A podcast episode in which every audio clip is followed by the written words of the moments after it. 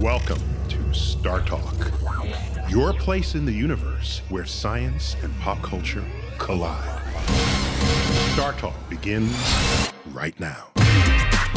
Welcome to Star Talk. I'm your host, Neil deGrasse Tyson, your personal astrophysicist, and I'm also the director of New York City's Hayden Planetarium at the American Museum of Natural History. I'm here in New York City, joined by my fab co-host, comedian Lynn Koplitz. Lynn, welcome back. Hello. I love our new intro. Isn't It that is great? so cool. I'm, all parts of my body are still shaking from it. Uh, this, this week's show topic is on the science of fashion, and as well as the appearance of fashion in science fiction. And I have no expertise at all on this, except I have strong opinions about all the outfits I've seen in movies. But we, we in a few minutes, we're going to get to an interview I conducted in my office with fashion stylist James Aguiar. we have a professional. We have a professional. That's right. But first, we have to just sort of do uh, uh, an update on the week's news, cosmic news. Well, I know. We have news that has to do with our show last week. Yeah, last week we talked about new life that that was discovered in a lake in California. It's not new, life; it's old life. But that lake has We very are high- so cutting edge now. that that uh, that lake has some of the highest levels of arsenic of any body of water in the world. So if you want, if the, if you find life thriving in it, you want to understand why isn't the arsenic killing them? Because it would kill us like post haste. And one of the reasons it would kill us is because our body is not good enough to distinguish phosphorus from arsenic. They both. Do you remember your chemistry in, in high school? Do you remember? oh yeah, of course I do. Okay, I'm just checking. I didn't even. I didn't even know if Connecticut was a state or not. I, I hardly remember chemistry. All right, so No, I do know that. It's so in it, uh, arsenic sits right below phosphorus on the periodic table of elements, which means right. they bond the same way with the same elements. And so when you ingest arsenic, your body doesn't know the difference, and you could end up. Uh, dying from it because your body doesn't protect you from that distinction. There are microbes, however, that do know the difference and can swap it out and still thrive on it. And so this, we, we reported on this discovery. That's was a- what we found. We found out last week. Last week, it was- there was a NASA announcement that there are microbes in Mono Lake in California that thrive on arsenic in places where the phosphorus would go. Since then, there's been some pushback in the scientific community, which they're always scientists You know, are. everybody's got to rain on somebody else's parade. Even if it's acid rain, they got to do some sort of mean little rain on the parade, Well, stepping on their rainbow. You just got to make sure your nose is clean when you're doing science. And so, what they they question whether. Oh, oh, apparently, they were coaxing the bacteria not to replace their phosphorus, one one of the basic ingredients of life as we know it. Uh, they the claim was that they were like swapping arsenic with the phosphorus. Turns out that might not be so. That what they were actually doing was just discovering that the life is doing just fine in high arsenic environments. It's not killing them. They're not actually swapping it out. So, so the full answer remains to be determined. they to weren't be like determined. regenerating or something. Is that what you were saying? no, no, it's just that Because they- you lost me at art Oh, swapping. I'm, I'm dead. I didn't even know what that meant anymore. I was like, all of a sudden, I'm back in, in high school. I'm just saying that, it, as is common in any frontier of science, you Mm-hmm. come out with an amazing discovery. There'll be other colleagues of yours that are going to double check it. Someone And- wants to step on your rainbow. Skepticism runs rampant throughout the scientific community because that's the only way we can be sure that people did the right thing. But are there ever final answers in science, now? Like, it, it seems like people can always question everything. No, it's something when all the data agree and everything's working, you're done. You're you're you're done. You go on to the next problem. So yes, there can be final answers like Earth does go around the sun. In case you were wondering. Yeah, uh, I know that. I'm just but saying. But you can keep asking new questions, and you can. Yes, yes. And so, by the way, so sci- the frontier of science is not only always in flux, but so too, of course, is fashion. In fact, fashion. Good segue. that was that good. I practiced that. Neil's So- way of saying move on, man. So yes, fashion changes, much to the chagrin of many people who either can't afford to keep buying new clothes or or or. Uh, but the fashion industry loves it, and I don't fully understand it. But I, you know, we, we have a good interview with with James Aguiar. He's Aguiar, I think I pronounced it right. He's a fashion stylist to the stars. He appears on the TV show Full Frontal I love Fashion. that show. Full Frontal Fashion. That's the guy. I know he's good. And so we've got um, several clips with him.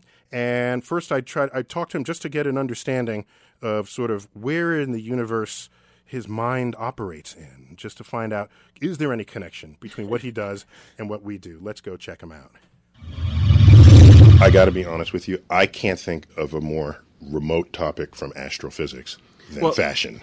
When I got your call, I thought the same thing. I thought, what is he thinking? Science and fashion. Well, because I've seen science fiction movies, and somebody had to design those outfits on other planets. And somebody, one of your cultural brethren, is thinking this through, wondering what the future of fashion would bring. Right. And I always say the future of fashion question mark, meaning does it really exist? So, for instance, But what, what, what do you mean, does it? Do? Well, when you look at a futuristic movie or a science fiction film that some designer or costume designer spent boku time designing, it always inevitably ends up looking like the time we're living in. So, can you really oh. design the future? So, for instance, Well, that's interesting because I remember old Star Treks.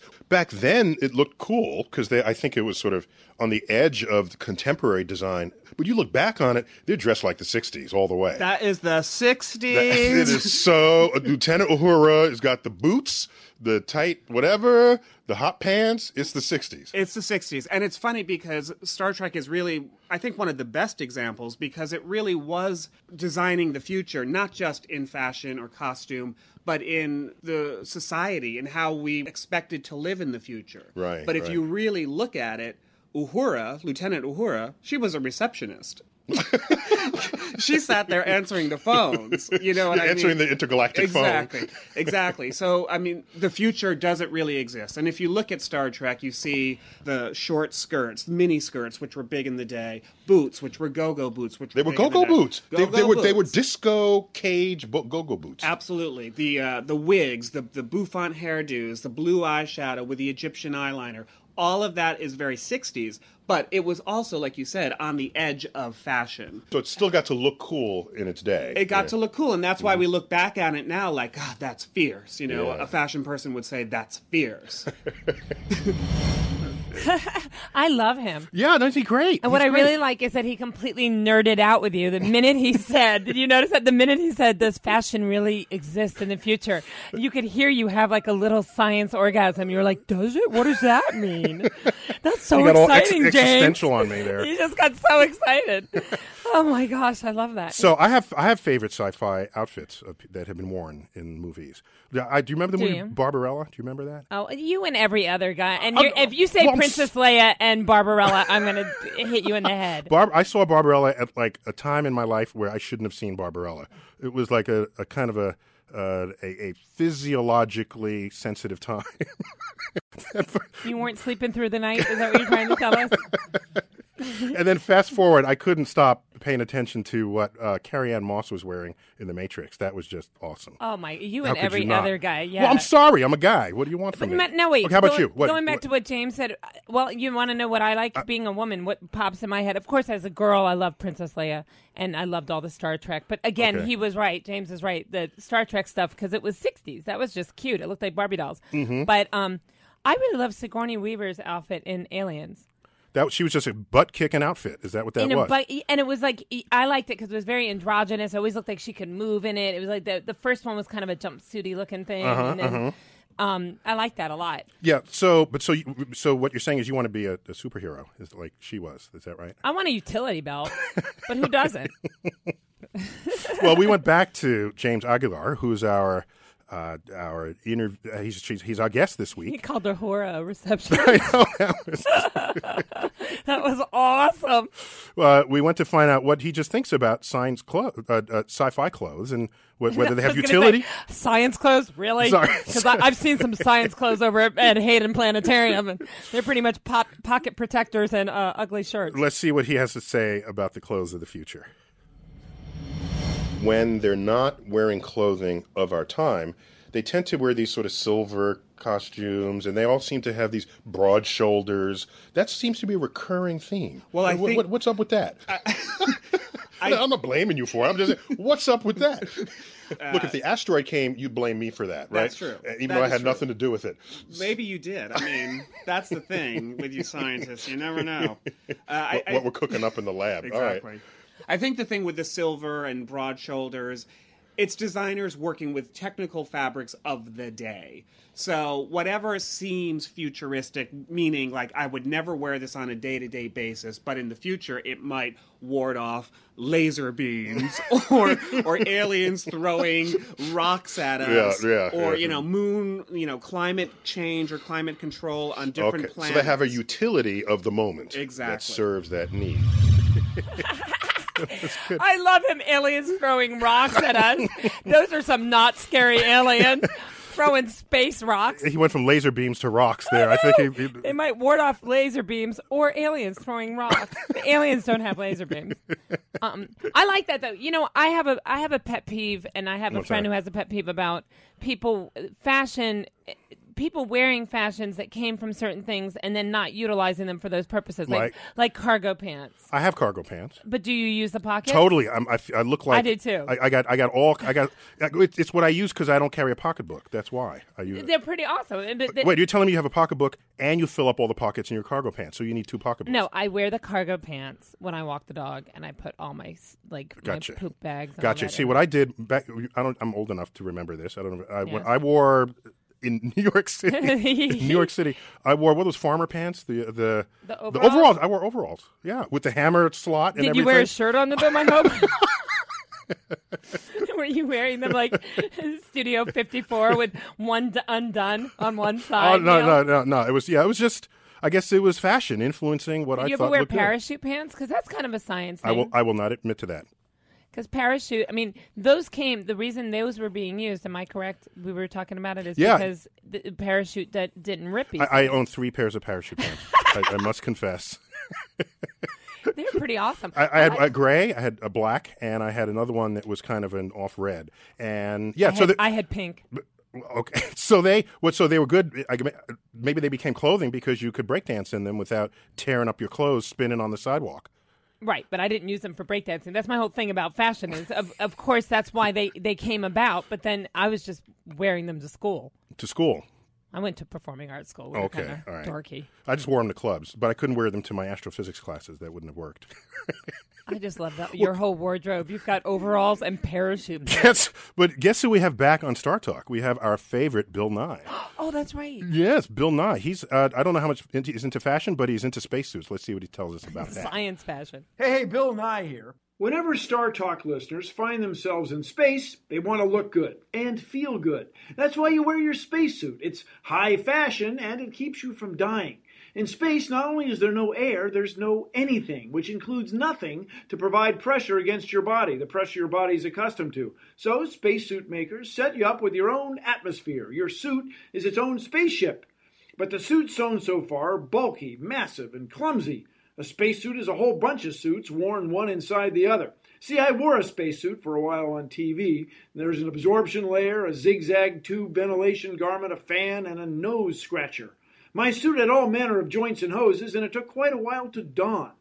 But soon we'll have biosuits with form fitting fibers that hold you together without the bulk. You'll be the hit of every party from here to the moon. And of course, as we tell every traveler, don't forget your hat. I mean, your helmet. I gotta fly, Bill Nye the Science Guy.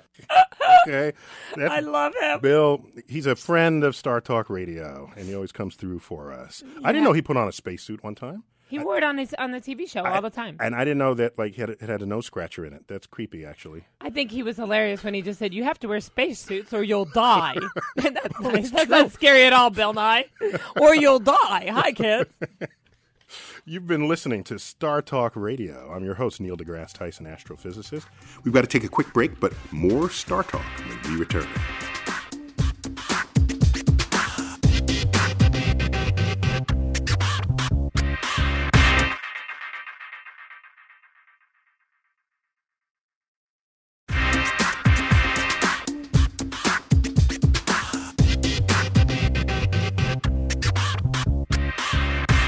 Welcome back to Star Talk. I'm your host, Neil deGrasse Tyson. Joining today is my co host, Lynn Koplitz.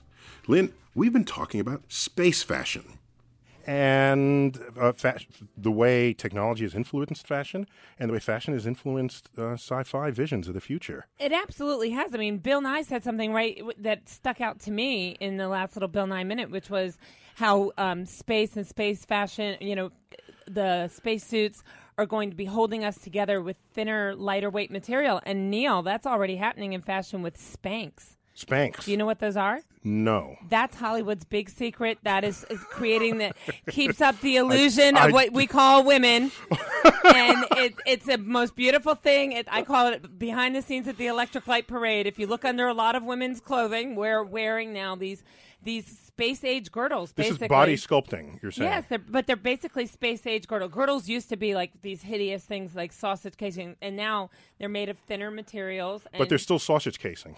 they're just higher tech right. versions of it. but just a nicer, more comfortable, But it- aerodynamic version. it's interesting that materials that technology drove to enable people to do a lot of outdoor things to stay warm in the cold, like waterproofing waterproof. That's all. Gore-Tex. All of that. All of that. Uh, it's become just mainstream clothing. So the intersection of fashion and technology is, I, I think that distinction is not even there anymore. Can you even imagine not having Gore-Tex? I can't. Yeah, yeah, it's it's something that it's wild. It's fundamental part of everyday life, you know. And uh, among cool items that people might wear, I think of superheroes, what they might be wearing. You know, look at what Spider-Man wears or Superman. Superman used to, you know, he used to get get uh, wrinkles in his pantyhose, and now he doesn't in the old TV I series. I think they were tights. Right. I don't think a superhero wore pantyhose. Okay. I think that's what he would tell you. let's uh, let's go back to my interview with James Aguiar. He's the fashion stylist, and see what he says about superhero costumes. You'd wear tights. The Met a few years ago did an exhibit on superheroes. I remember that. I, I attended that. That's Right. correct. Which I thought was a very thin idea for a show. Mm-hmm. But when you look at the technology that those costumes had, that's kind of what we're talking about. Where does technology come into this? It's, it's beyond, it's more than just the cotton and your sewing machine, apparently. What kind of envelopes can you stretch here? Well, I always look to what sports figures do, and specifically what they do for the Olympics. That's the time when a lot of innovative technical fabrics are introduced for athletes. Like the swimmers had the shark skin. Exactly. I don't even know what that was. I, I know, but I, I kind of wanted to try it. But that's how it trickles down then to film. And for instance, the costume designers for Spider-Man say, you know what, that looked really great. Speed skaters. So let's Yeah. let's appropriate that for the costume. So you know, just so so people understand, s- in, for so much of sports, you're moving through the air. This is not the Olympics on the moon. You're moving through air, or you're moving through water. So what you want to do is reduce what we call the viscous drag on your body, and you want water to be what we call flow over you in a laminar way. Laminar means it's does it doesn't kick up little turbulent uh, uh, curly cues. You ever see these wind tunnel tests where they put a car in a wind tunnel and it goes smoothly over the front and in the back it can curl up? If it curls up, it creates like a vacuum behind you and it slows you down. So you want to minimize that completely. So a lot of this. So I, I don't know if you knew this, but Speedo approached NASA to get them to develop a superior swimsuit because you want to know how to design a surface that can move through a fluid. Could be air or water. Fluid is something that takes the shape of its container. That makes sense. But then also, what about um, the sneakers? Like for pro basketball, I mean, I know those guys spend a lot of money to have sneakers that they can jump higher in and move better. Yeah, in, I right? think in the end, that would come from space. it wouldn't helps when you're a good basketball player. But but am I wrong? I, I don't know how much space technology went into basketball shoes, but I know a whole lot of technology has gone into basketball shoes. and sneakers. And I used to believe, I mean, I remember seeing ads for PF Flyers and they had the action wedge on the inside, but we could never afford them. And I would, I was wearing Keds and it was like, but Your I, mother's like, just draw a little wedge on the side. You're fine. but I could still run faster than all the rest of them. So I knew that was a lot of baloney. You yeah. had welfare flyers. that's, what- that's how that was. so anyhow, so the the frontier of research, we have really smart people solving interesting problems, has affected uh, fashion in ways, especially the Olympics, where Michael Phelps. our viscose drag. Vis- viscous. Uh, Michael Phelps wore just one of, wore one of those one of those outfits for the Olympics. Did he have clothes on? I didn't notice. okay, distracted by it. I like to picture him nude. Uh, there's some claim recently that there's clothing that is self-heating, and I ha- I'm I'm skeptical about that. And that was brought up by James Aguiar. Let's let, let's see what he says about it. And I think I got on his case about. I'm premenopause. I do not need that. All right, let's check him out. There's a store called Uniqlo that has designed heat sensitive. Oh no! I, wait, excuse me. I saw their ad in the subway. You're skeptical, right? Self-heating clothing. Now I do physics, and someone says the clothing is self-heating. I ask, what is the energy source? Is there a battery? Is there a coffee warmer? Like, what is it? And then I read the fine print, and all it does is trap your own body heat. That's what any clothing does. That's why we put on our clothes in the morning. So maybe it does it better than other clothes. Fine, say that. Don't say that you somehow revolutionized clothes because it keeps your body heat in. Excuse me? Are you done? No, no, no. Let me keep going. And so I was pissed off. There in the subway, I had nobody to complain to, nobody to punch, because it's abuse of the laws of physics. Okay, And, and I'm the physics police. All right, physics, please. No, no, First of all, now I'm done. First of all, it's not. What it does is it redefines technology and how we decide to layer our clothes for warmth. So instead of well, you could put cotton on, but we know cotton breeze. We know linen breeze. Silk is actually a really good fabric for warming the body. insulator, that's right. it's a right. great insulator. And this is what this is. This is technological fabrics that say, you know what, now I'm not going to wear that quilted thermal t shirt. I'm going to get this because it's super thin. It's going to not make my appearance bulky, or I'm going to be able to. And then I can this. go out in the cold dressed in many nothing. more ways than I could have before. Exactly. I believe it if they said it just simply keeps you more warm than other clothes in a thinner way. Because when we all grew up, they said, oh, you need 14 layers and thick coats, and that's how you stay warm. I'm glad that's all been transformed. We all look like the Michelin man running up and down the block. Yes, and when I was growing up, my mother would put Wonder Bread bags on my feet inside my boots to keep my socks warm. Wow. So we've come a long way. You know, I, no, no, no. Actually, no. The Wonder Bread bags was so that your feet can slide in easily through the rubber galoshes. That's why.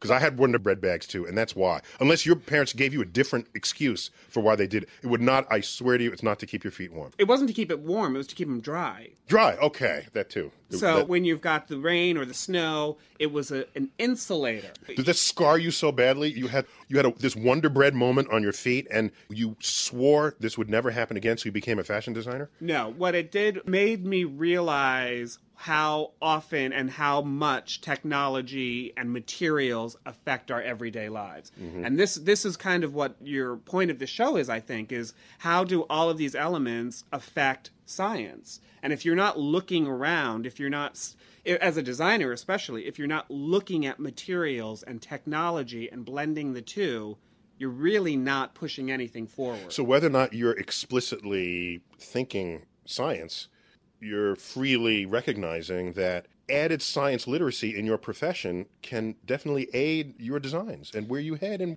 and what you're doing. it's everything that makes a person well-rounded and interesting and interested.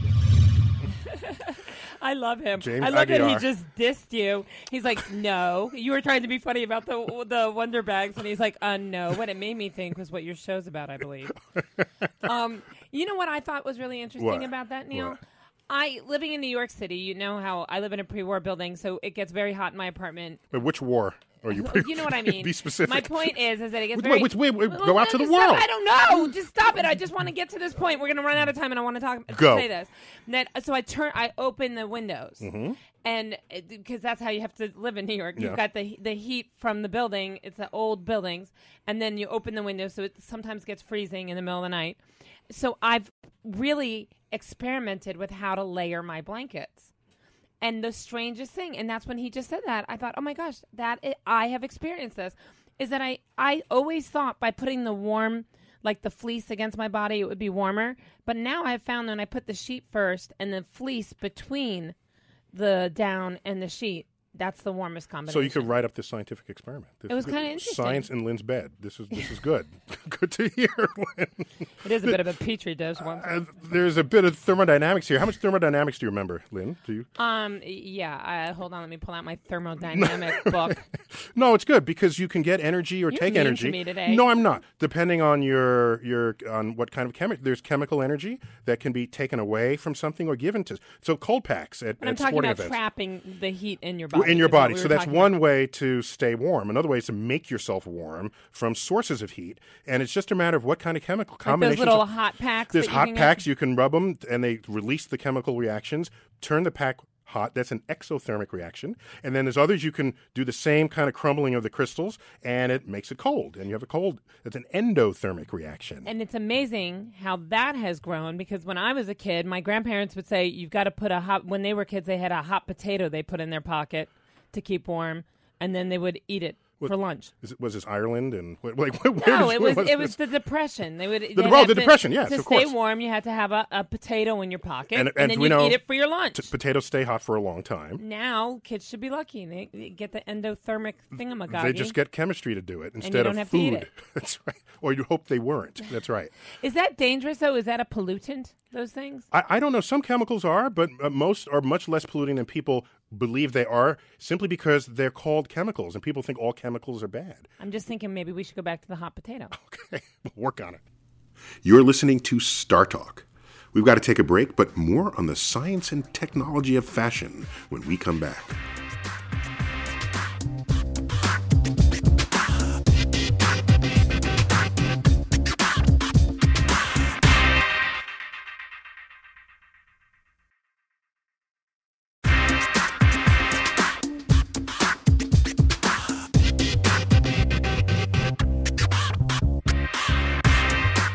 You're listening to Star Talk Radio. I'm your host, Neil deGrasse Tyson, and I'm here with my co host, Lynn Koplitz. Uh, we've been interviewing this hour James Aguiar, who's a fashion designer to the stars.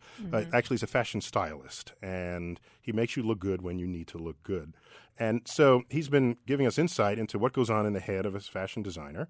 And there are other things that go on in the relationship between technology and fashion. For example, people today, you don't even think about it anymore, but we have wrinkle free fabrics and stain resistant fabrics and fire resistant fabrics and waterproof fabrics. And we just buy them and just accept that that's what they are. And I don't know that there's enough appreciation going on to the fusion of science and technology, of, of science and fashion as that if you were around back when people were blowing up, remember those shirts that were from India and they were they were literally getting lit on fire? people I like, didn't remember that. if you went near an open flame, you were going up in flames. It was like back in the eighties, and they were it was a nightmare. And now you know, and then you appreciate it when you remember back to that stuff. Yeah, and so there are lot, there's several ways to do it. I think in the old days you would dip the clothing in these in sort, sort of surfactants that would uh, give it these properties. Nowadays, they're I, I've, I've been reading that they've they can actually grow.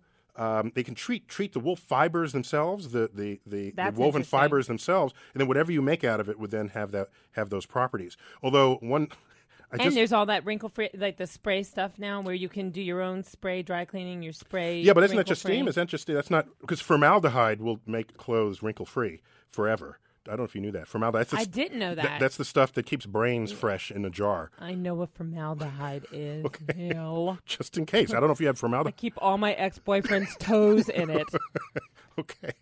And there's another one. I just read this story. The London College of Design professor Helen Storey Mm-hmm. created a magically disappearing dress made from polymers, and what it's, it's water soluble polymers. And there's Like a video. soap? There's a water water soluble. So she made like a soap dress. The soap dress, essentially.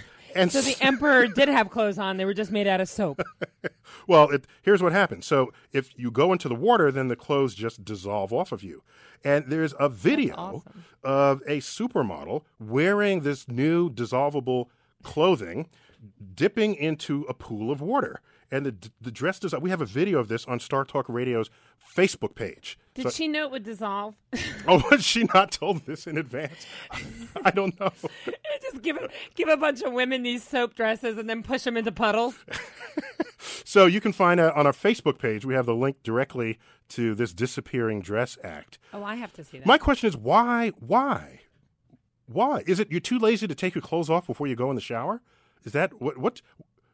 I, I, my guess is because they can. Well, I this mean, that would be the why. I'm- fashion I'm guessing. designers gone bad? I think is what I'm sure is. Lady Gaga has one of those dresses, don't you think? Wouldn't that be great? You could squirt her with water guns on the red carpet. Oh, that would be great. The selective uh, anatomical parts. you can find us on Facebook. We're at facebook.com slash Star Talk Radio. Otherwise, just do their marvelous, uh, execute their marvelous search functions, and you'll land right where you need to be.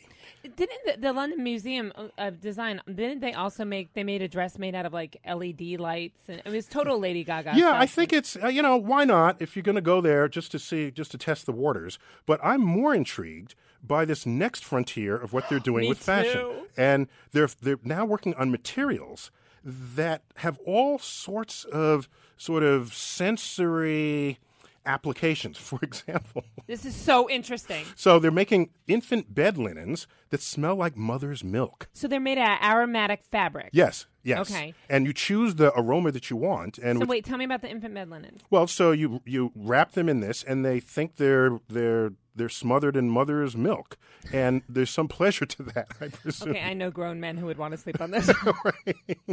and it, but it can re- it can calm down anxious children. I mean, previously what we did with my kids is you you know simulate a heartbeat, you know, but now this seems like much more uh, sort of a passive yet nonetheless effective. But now tell plan. tell people listening the other things that these aromatic fabrics smell Okay, like. so another it's one- really cool. Okay, so suppose you have a, suppose you have a cold, you can use sort of eucalyptus treated uh, pillowcases, and then you And can. I've always sprayed my pillowcases with eucalyptus is that right? or lavender because both of those things are nice to sleep on. so your bed is a petri dish. this is what I doing. clean the sheets. You Uh, here's one. So so Pluto got. is a planet. Okay, go on. So, also in the fashion science lab, there are clothes that contain pheromones that enhance sexual arousal Oh, and attraction. great. That's what we need. What Viagra sheets. Well, it wouldn't have to be sheets in that case, just clothing. You just put it on your shoulder or the part Oh of you oh that's my closest. gosh. What? Don't complain to me. I'm just I'm, I'm That's just reporting just a the news. bad idea. I'm reporting the news. Men are horny enough. I don't. Can you imagine being on the on the subway knowing that those clothes are out there? You have to watch You've got some homeless guy rubbing up on you. I like your jacket. Smells good. There's that scene in Trading Places. I don't know if you remember it, where Penelope sat down on the couch uh, on the chair in the in the in the police station, and this really creepy like homeless guy just leaned over and said, "You smell good," which Oh, so she sprays gross. him on it. So anyway, so this is a fascinating. And what, what's obviously next is if you need medical. Uh, doses of various things, you can have clothing that has medicine built into it, and it gives you the right dose at the right time. Oh, I don't trust that at all. W- why? What if it gives you too many doses? I think she she overdosed on her cardigan. And there's one more. There's one where you can use clothing that actually does its own smelling to keep track of what uh, if there's Whoa, something whoa, in the whoa, air. What? What does that mean? Well, so for example, let's say you, suppose you can imagine clothing that was sensitive to carbon monoxide, and then the clothing sort of reacts when you walk into the presence of these chemicals. That's kind of interesting. I mean, why That's not? awesome. I love it. If And- you could program your clothes And to there's- there's- sniff out douchebags that were guys that you don't like There's and uh, this talk that crime they, scenes. They're going to in a crime scene. That's right. You if the if the criminal has a particular smell, the clothing can retain a record of that smell, and it's a much more chemically complex and uniquely findable This is a fingerprint bad idea. than fingerprints themselves. Now, but then you're gonna have people like bathing in you know deer pee to hide their smell. Let's go back to James Aguiar to see what he says about the fashion changing because everything changes. Let's see what he tells us about that. Fashion is always about changing. It is always about deciding what people want in the future. Fashion designers design two and three seasons ahead. They're always thinking this way. They're always thinking this way. It's the masses and all of us who sort of catch up with it two years later, three years later, four years later. I got to So- ask, mm-hmm. why does fashion exist at all? I don't mean to be so blunt. Mm-hmm. I'm just, why do you make me buy something different three months from now? I'll tell you. I'm perfectly happy. The clothes fit, they work. I'm fine. Now you got to come and say I got to buy something different. I don't. But your daughter might, or your wife, or your girlfriend. She may say, you know what? I am tired of you wearing those jeans. And look at President Obama when he was wearing those dad jeans. He got ridiculed not only in the fashion press, but the press. Fashion exists so we can we can change So that you can ridicule. so so that we can so you can have a, wor- a worse dressed list. and a best dress list. Okay, And we can true. reassess how we feel about ourselves. That's James Aguiar. you know, so fashion it changes all the time, and It does, but I don't think I agree with everything he's saying. Because my friend and I were saying this too. Like, it, it doesn't always. It changes. It e- it definitely evolves, but lots of times it's it's making a play on the old, like just like, retweaking. retweaking, so you got to go out and buy something new. But it turns out, interestingly, and even Darwin noticed this in The Descent of Man. Oh, that- Darwin. we can go back to Darwin. Not Darwin. Darwin, yeah, he noticed that many animals in the animal kingdom, humans included, have some sense of what beauty is. Look at peacocks. They're, and birds in general. The plumage, particularly of the male versions of the birds, are because they're the ones with all the the fabulous fe- featherage All the pomp and circumstance. in the bird kingdom. Yes. So, so what's the female peacock has got her little brown tail feathers dragging in the dirt while he's out there. Look what I got. But it's kind of uh, clearly they don't, not that we know of, have fashion designers of their own, but clearly, but they're into looking good, and I'm intrigued by And they that. attract each other wi- with that. they attract each other. They attract usually That's a the, mate. the interesting thing is they actually attract each other with the. they fashion. attract something that they can make more peacocks out of. Right. So Eh, eh, This but, but I'm saying that definitely you can definitely see that in the animal kingdom. Then you see that definitely on the red carpet because look at Jennifer uh, Lopez in her little low there was, there was, and Versace thing. That's to attract a mate. it's not only plumage, but in song and in how they decorate their nests. Jennifer Lopez. and this is Jennifer what Lopez. and and you know the the hot cribs on MTV. You know this is we do all the same thing that the birds do. Maybe this is this is a this is a deep insight. You know what's interesting about that? I have a friend who's a uh, stylist who told me one time that you can wear any color green, any shade of green matches each other because of nature. That we're so used to seeing all shades of green. Oh, I didn't know that. And it's true. You can wear hunter green and light green, and, and Mm-hmm. all shades of green actually match each other. And that, I think that's really neat. I'll keep that in mind next time I'm going to a scientific And I have an interior design friend who actually told me that he uses fruit to help him with color combinations sometimes. Let me Like quote. Let me quote Darwin because he's right here with us. It- he says uh, that uh, on our, on the subject of imagination and the love of imitation. Okay. Yeah. It, it could not have failed to have led to the most capricious changes in customs and fashions. Well, So- you can use fruit. What's the woman's name who did that? What, It was a friend of mine back in Nashville. I don't even remember his name. you you from Nashville? You're not from Nashville. Yeah, I lived in Nashville. You lived in there. Not I didn't know from there. Okay. I lived there. You're listening to Star Talk. We'll be back after this quick break.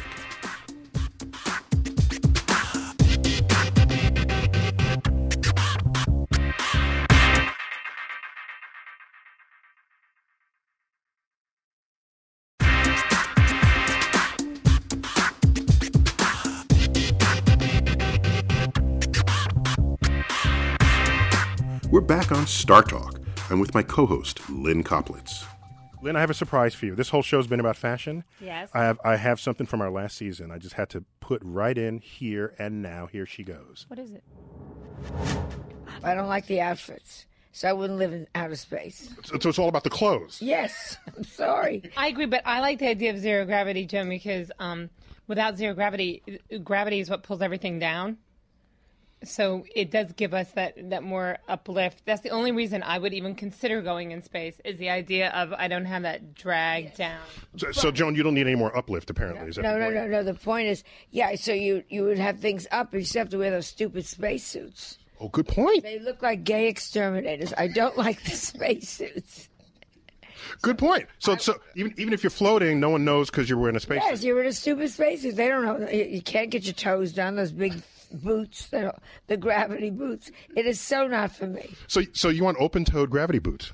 I would like, if I was good, I will wait to go on the moon until they figure out a way you can look nice. I don't like the outfits. That's I your love my girl? girl tone. I don't like the outfits. That's your girl. Oh, the two of us, you know, we're both not shallow women, but when you listen to us together, Joan says like the outfits, and I'm like, I'd only go in space because there's zero gravity. What an idiot I am. yeah, that's my girl. I love her. Well, so we've got another last clip of James Aguiar, who he's our guy. He's our fashion stylist, and funny, he too. he works on all the people who are on the red carpet. He actually he told me if I ever won an Academy Award one day that he would like fix me up for that. This is like so not going to happen. But And if I ever win a Nobel Peace Prize, he's going to fix me up. okay. What a generous guy. Uh, he talks about NASA inspired fashion. Let's see what he has to say.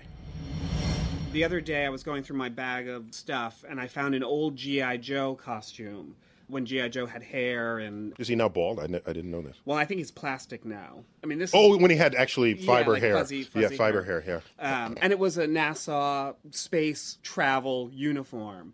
As, as they have for Barbie too. There was Gemini Barbie. Exactly. Yeah. hmm and it made me think first of all it was a well-made costume but it was metallic silver And I think that that's what you always see in the future. And then I always think, did Helmut Lang in the 90s have this costume on his inspiration wall because he did a whole line of NASA inspired fashion and specifically silver and mylar and technological fabrics. So I always sort of my application is always fashion. Yours obviously is is the world of science. But I always see what's the starting point and how does it affect fashion.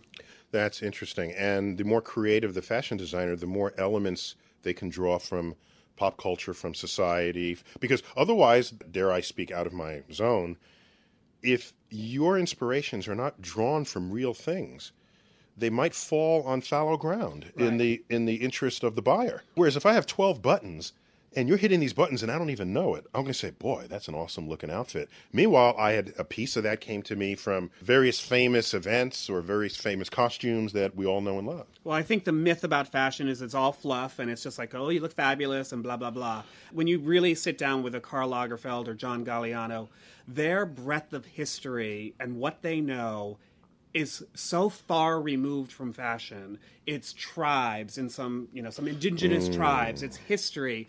It's art. It's science. It's technology. It's really All little to do coming, with fashion all coming together to inspire every next thought that comes out of their mind. to make you buy. Buy as in B U I. Exactly. Yes, okay. Yeah, not not bi.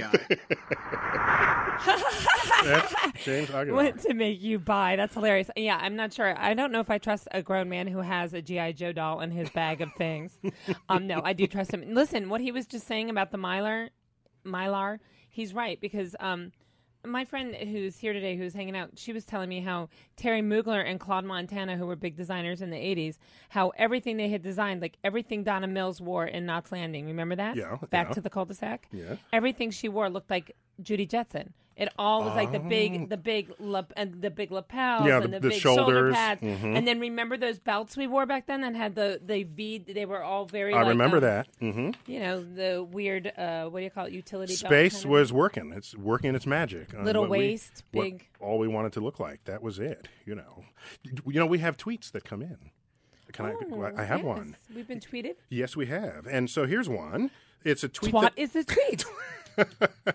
It's uh, get this name straight. J.F. Doolster tweeted to Star Talk Radio: "Do the Shape Up shoes by Skechers do anything for your body?" Now I don't. I don't know for sure. I was going to buy them, but I said these look weird. You know, Those are those little ones that, look like they rock. A they look bit. like they're, they're rocking chairs on the bottom of your sneakers. And it turns out, now I didn't do this study, but it turns out just a few months ago, the American Council on Exercise, I didn't even know such a council existed, and listed a team There's a of, council on everything, by the way. they listed a team of exercise scientists to test the effectiveness of these toning freaks. shoes. And they found that none of them showed statistically significant increases in either the exercise response or muscle activation during any of the treadmill trials. And- Interesting. And, they involved, and it, they tested 12 physically active people. So they concluded. so the answer is no. no, there is no evidence to support the claims that these hmm. shoes help wearers exercise more intensely, burn more calories, or improve muscle strength or tone. And quote.